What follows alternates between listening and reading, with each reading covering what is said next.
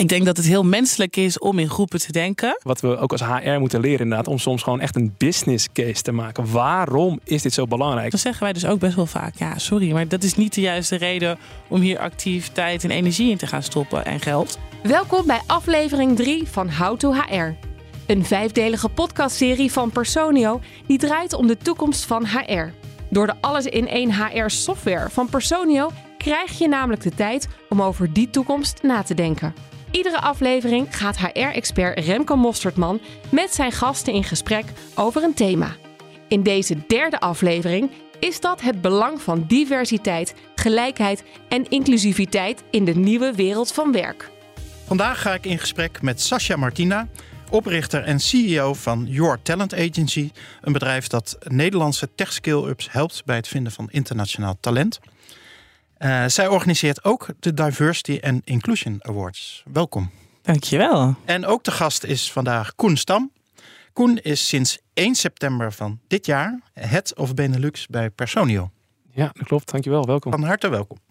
Uh, voordat wij het uh, thema van vandaag bekendmaken en daar uh, grondig in gaan duiken, hebben we altijd eenzelfde aftrap. willen jullie eens met mij meedenken, mee wegdromen over de toekomst van HR? Als ik je daar nou een minuutje spreektijd voor geef, hoe ziet die er dan uit? Sascha. Oh, ladies first.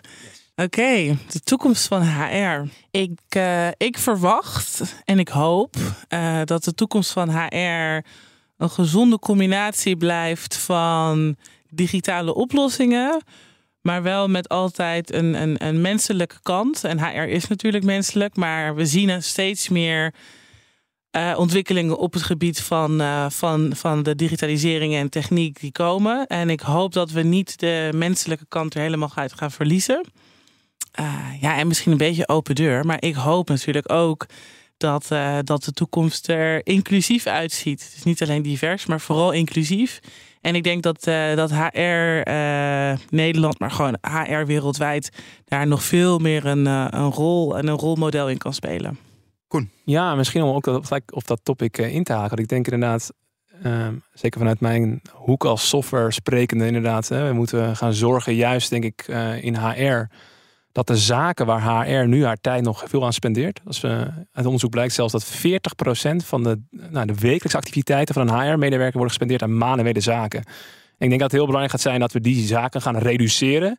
Want als we dat kunnen reduceren in die tijd die we dan daarvoor winnen, die zouden juist veel meer kunnen inzetten voor strategische programma's. En ja, diversiteit en alles rondom het thema is ook een van die strategische programma's waar veel bedrijven hun tijd aan willen spenderen. Echter, er komt tijd tekort. Dus ik denk, het zou heel fijn zijn als we eigenlijk HR breed kunnen helpen met het reduceren van manuele taken. Waardoor je inderdaad echt gewoon tijd krijgt om nou, de strategische projecten die voor dat, belang, hè, voor dat bedrijf belangrijk zijn op HR-vlak, om die uh, te kunnen ondersteunen daarmee.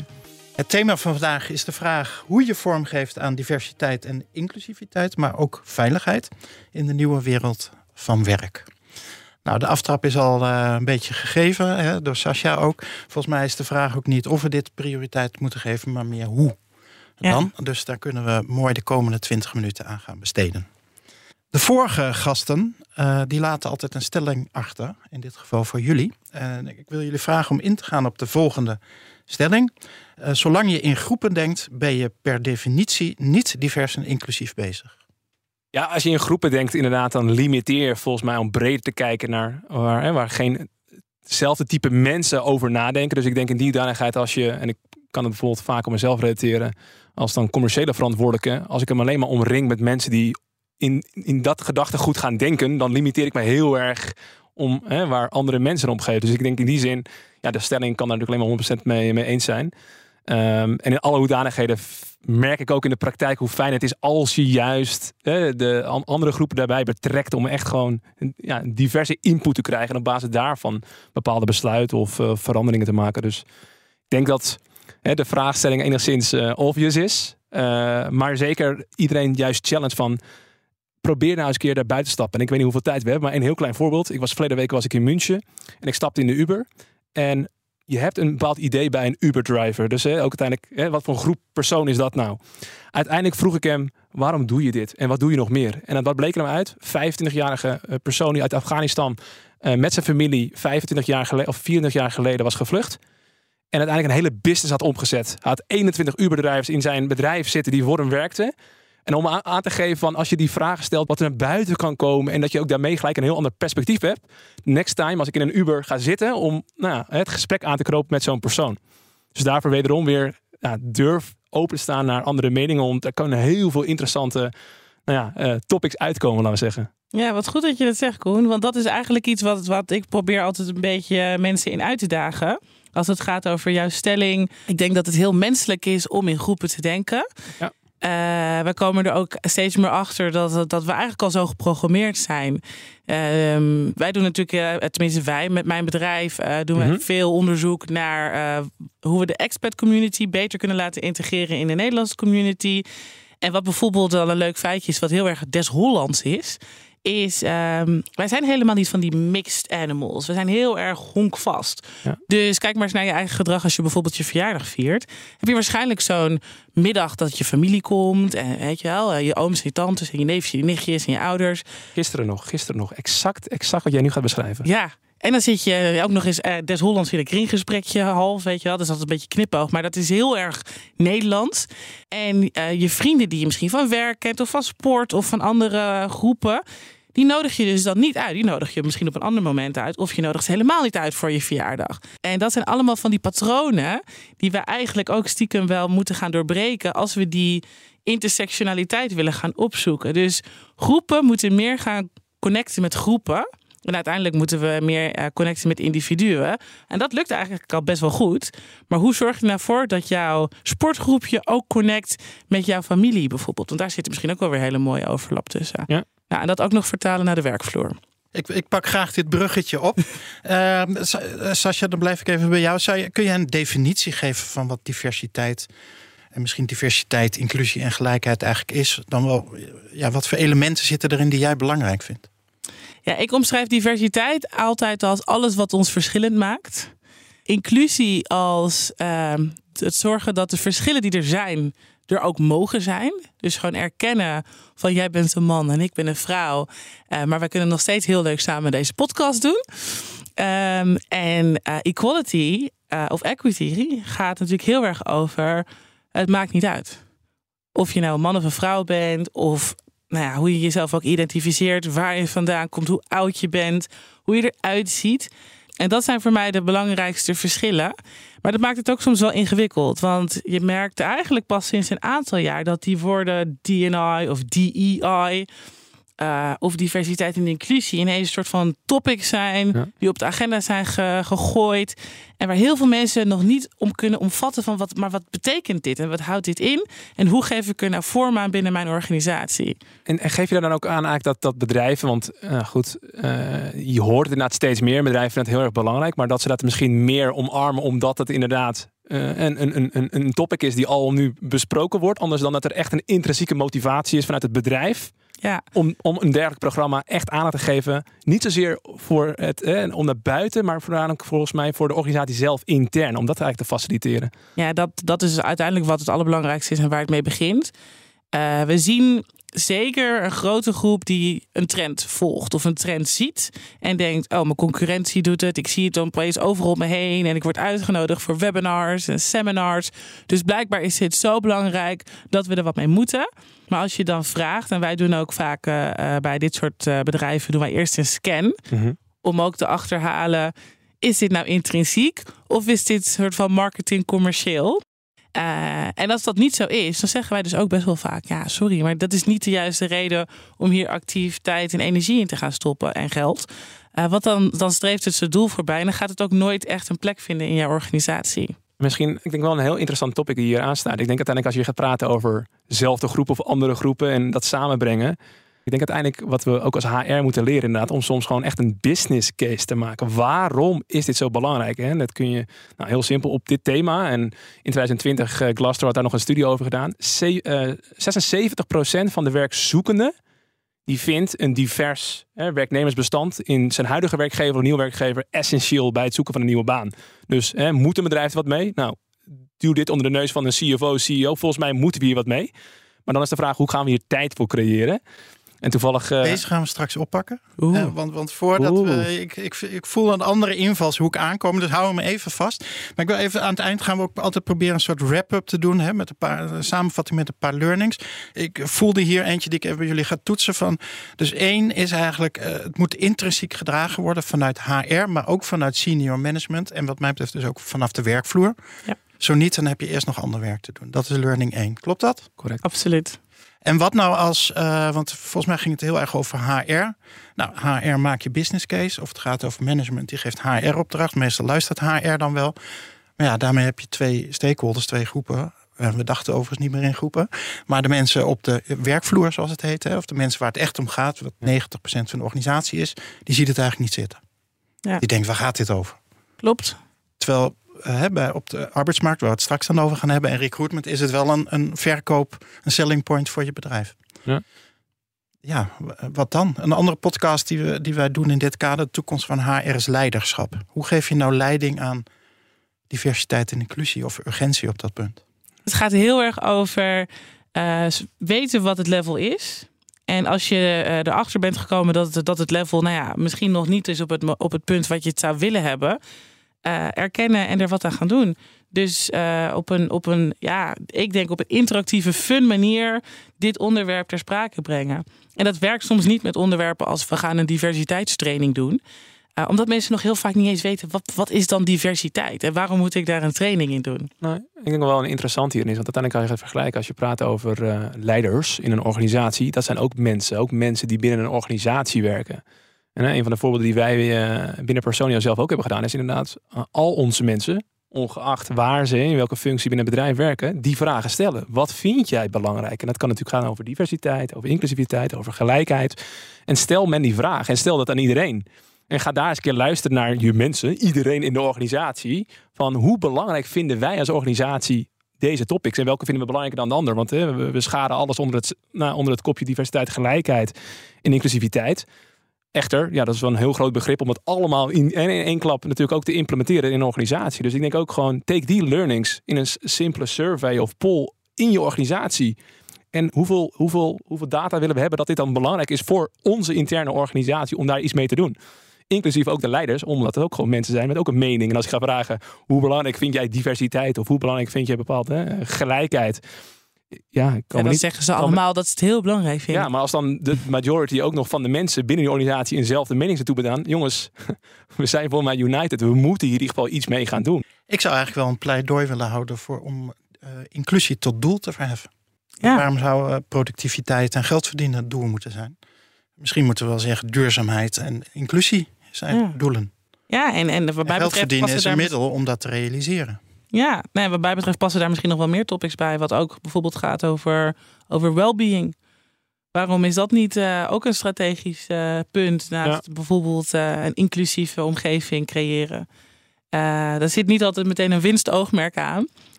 maar aan de andere kant, wij weten dat inclusieve en diverse teams, homogene teams, ontzettend voorbijstreven ja. tot plus 30 procent. Ja, laten we het daar eens over hebben. Dus wij zeggen dus eigenlijk mm -hmm. nu well-being, duurzaamheid en inclusiviteit, dat zijn de doelen. Uh, waar kunnen die bijvoorbeeld allemaal aan bijdragen? We hadden het net over het aantrekken van talent. Dus ja. kom weer ja. terug bij, jou, uh, bij jouw punt. Zijn er nog andere ja, uiteraard. voordelen? Uh, lagere retentie. Dus ook gebleken dat bedrijven die, die hier bewust ja, uh, dit bewust als doel op de agenda zetten, een veel fijnere werkplek creëren, waardoor mensen langer willen blijven. Um, en ook juist omdat er misschien niet uh, doel, een winstoogmerk uh, altijd maar wordt geduwd, maar heel erg gaat over: kun jij jezelf zijn? Mag jij jezelf zijn? Ben je blij met wie je bent? Word je gewaardeerd? En wordt er rekening gehouden met jouw persoonlijke situatie, net als met die van je collega's?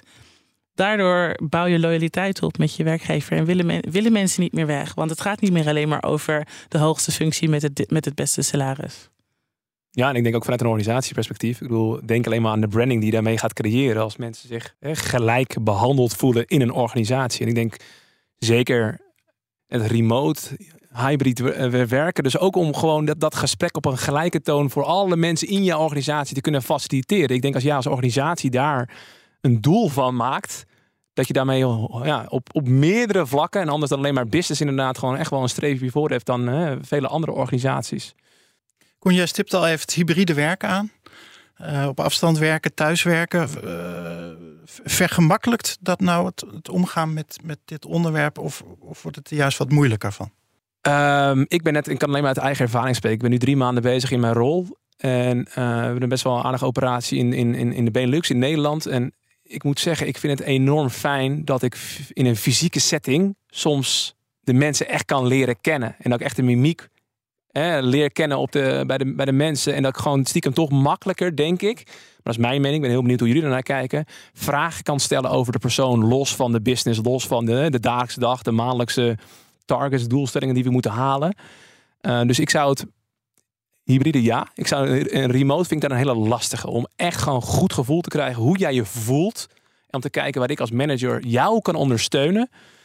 Ja, en uiteindelijk geloof ik, mensen doen zaken met mensen.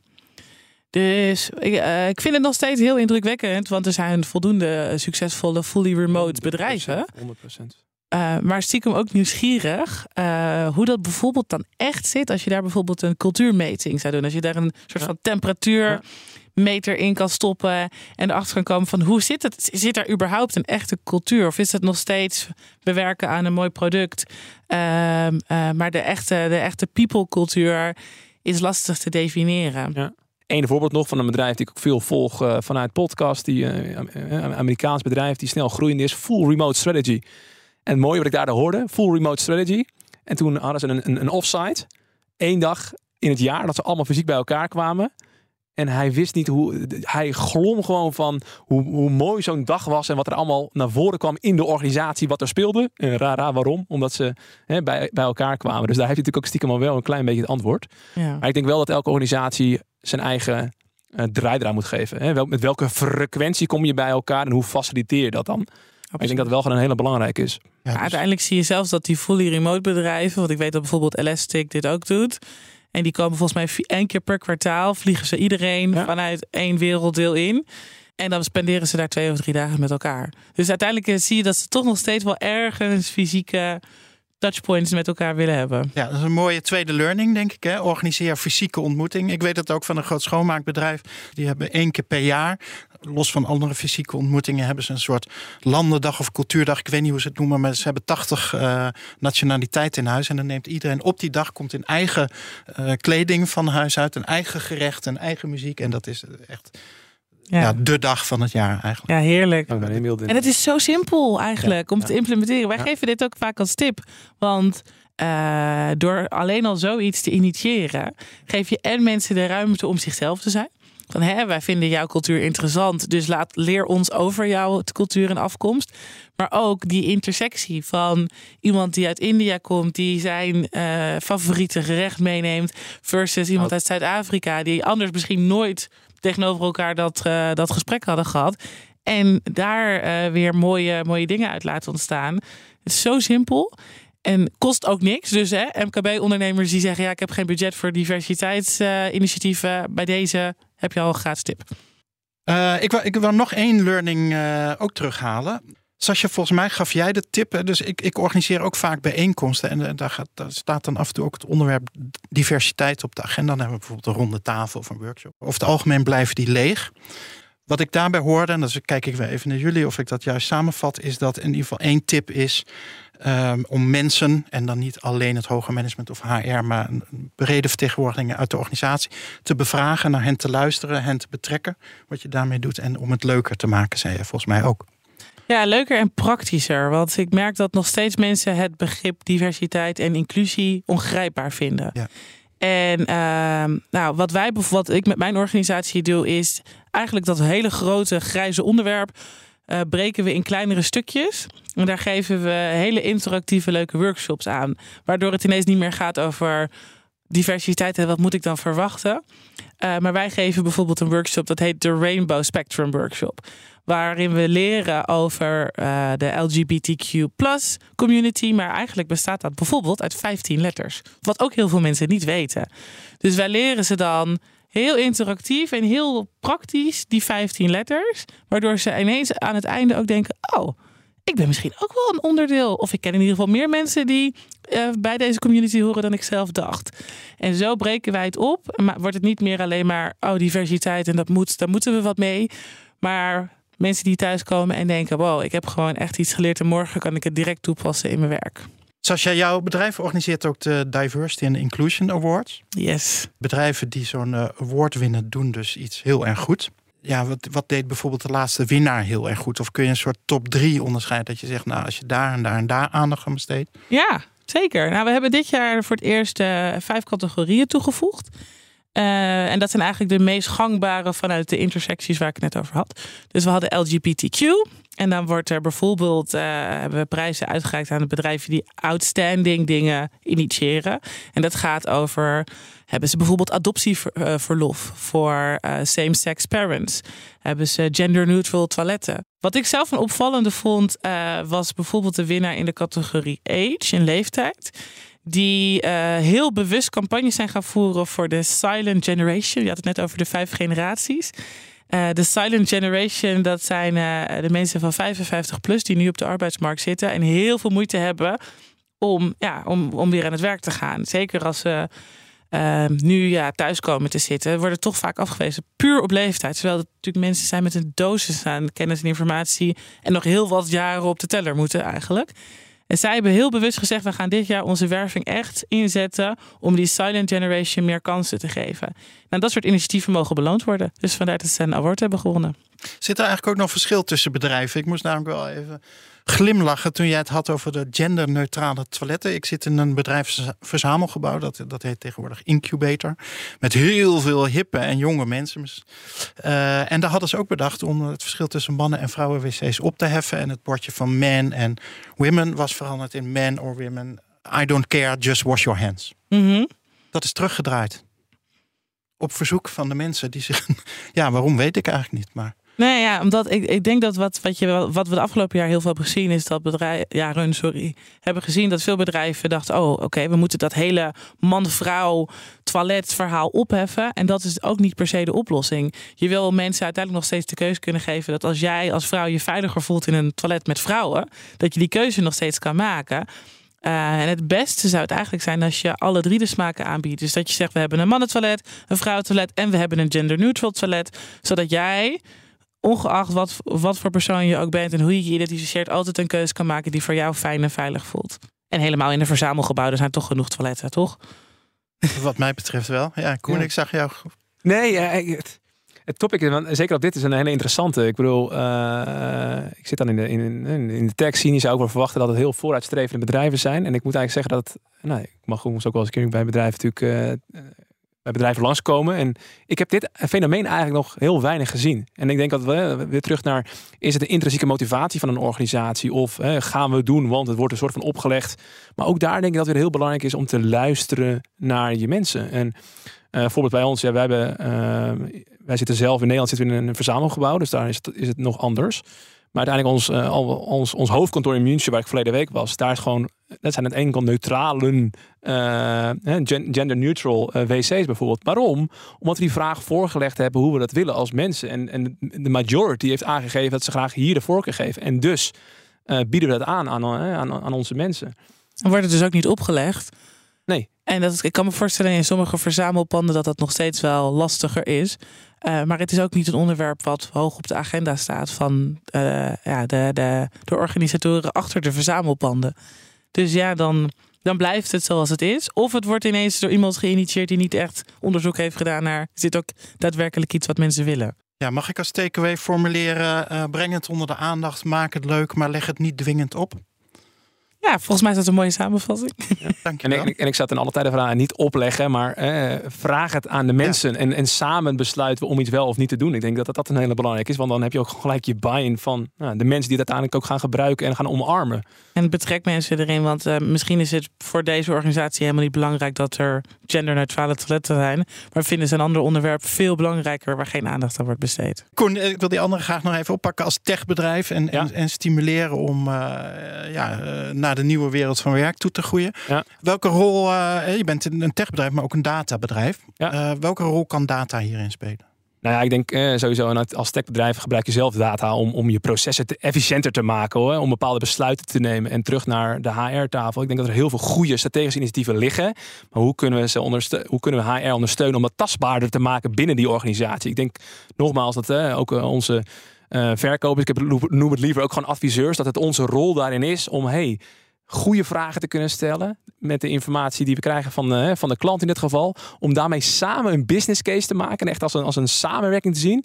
Oké, de HR-medewerker in dat geval moet het intern ook presenteren. Maar om echt in de, kracht te zetten, in de kracht te zetten, gewoon wel hoe die case te presenteren daar. Om het tastbaar te maken voor nou, die andere doelgroep. We mochten niet over doelgroepen praten, maar in die organisatie. Ja, dus data is onderbouwing van de business case. Ja, dus, dus niet, en dat is meer een shout-out naar softwarebedrijf. Het is echt niet enkel het, hè, dat stukje verkoop naar en hier kun je je software gebruiken, maar hoe kun je het inzetten om die impact te maken in die organisatie? Ik denk dat het een hele belangrijke menselijke factor is die, uh, die uh, gepaard gaat met data en tech. Sascha, voor zover ik weet ben jij geen data-expert. Uh, dat is een hele slechte aanname. Hoe weet je dat nou? ik ben zeker geen data-expert. Zij heel voorzichtig. ik ben geen data-expert, maar een van mijn grootste tips is wel altijd kill them with data. Um, zeker omdat de, de, de, de lagen waar de, de, nou ja, nog even de wekker af moet van het belang, uh, die kun je vaak makkelijker activeren door data te laten zien wij als HR-professionals weten allemaal wel, it's about the people. En wij weten met diverse teams gaan we het beter doen en kunnen we makkelijker groeien in andere markten. En trekken we weer nieuwe doelgroepen aan en zo. Dus wij hoeven eigenlijk niet overtuigd te worden. De mensen die wel overtuigd moeten worden, die kun je het makkelijkst overtuigen met cijfers. Dus ja, kill them met data uh, in plaats van kill them with kindness is altijd een van mijn, uh, van mijn tips. En daarnaast, wees niet zo bang om die oncomfortabele gesprekken aan te gaan. Uh, wij, ga, ze, ga ze aan. Wij inderdaad. vragen heel vaak, maar weet je hoeveel mensen vanuit die community of die community bij je organisatie zitten? En zeggen ze, ja nee, dat mogen we niet vragen. Nou, dat is dus onzin. Je mag niet in je sollicitatieproces vragen, ben je gay? Uh, maar als jij uh, zegt van, hé, hey, wij zijn bezig om uh, het meest inclusieve HR-bedrijf van Nederland te worden. En om dat te worden, hebben we data nodig. En je zou ons ontzettend helpen als je deze survey zou willen invullen, desnoods anoniem. Um, en daarmee kom je weer een stapje dichterbij, laten zien hoe, nou ja, hoe goed je het eigenlijk als organisatie eigenlijk misschien wel doet of hoe slecht. Uh, en dat is ook hoe wij ja, uiteindelijk tot onze DNI Award zijn gekomen. Dus gewoon die vragen, die oncomfortabele vragen, durven te gaan stellen. En dat um, door de hele organisatie heen uit te gaan rollen. Want als dat normaal wordt, dan gaan we ook uh, volgende keer een heel ander gesprek, denk ik, met elkaar aan. Voordat ik jullie laat gaan, nog één vraag. Uh, de volgende aflevering draait om de vraag: hoe haal je meer uit HR-gedreven data-informatie? Heeft een van jullie beiden een uh, thema voor onze volgende gasten? Een stelling? Um, ja, dat is een goede datagedreven HR. Dan zit ik te denken aan het datagedreven HR is, is de sleutel tot uh, zero talent waste. Dus, uh, Wauw, schrik je die nou serieus zo had je maar? Nou, we spraken natuurlijk hiervoor ook nog een klein beetje over het ja. thema over data en gedrevenheid. Maar ik, ik vind hem, nou, ik heb er niks meer aan toe te voegen. Ik vind hem fantastisch. Ik zou zeggen, afsluiten, niks meer aan doen. Strikt erom. Dank voor jullie komst en jullie bijdrage en jullie inzichten. Dankjewel. Dankjewel. Dankjewel. Dit was aflevering 3 van How to HR. Waarin je hoorde hoe belangrijk intrinsieke motivatie is om de onderwerpen aan te pakken dat het organiseren van fysieke samenkomsten in deze hybride tijd van groot belang is voor een inclusieve werksfeer. En waarin je ook hoorde dat we de begrippen vooral begrijpelijk en leuk moeten maken. Ben je benieuwd wat HR-software voor jouw bedrijf kan betekenen? De alles-in-één software van Personio ontzorgt en geeft inzicht in jouw meest belangrijke HR-data. Kijk voor meer informatie op personio.nl.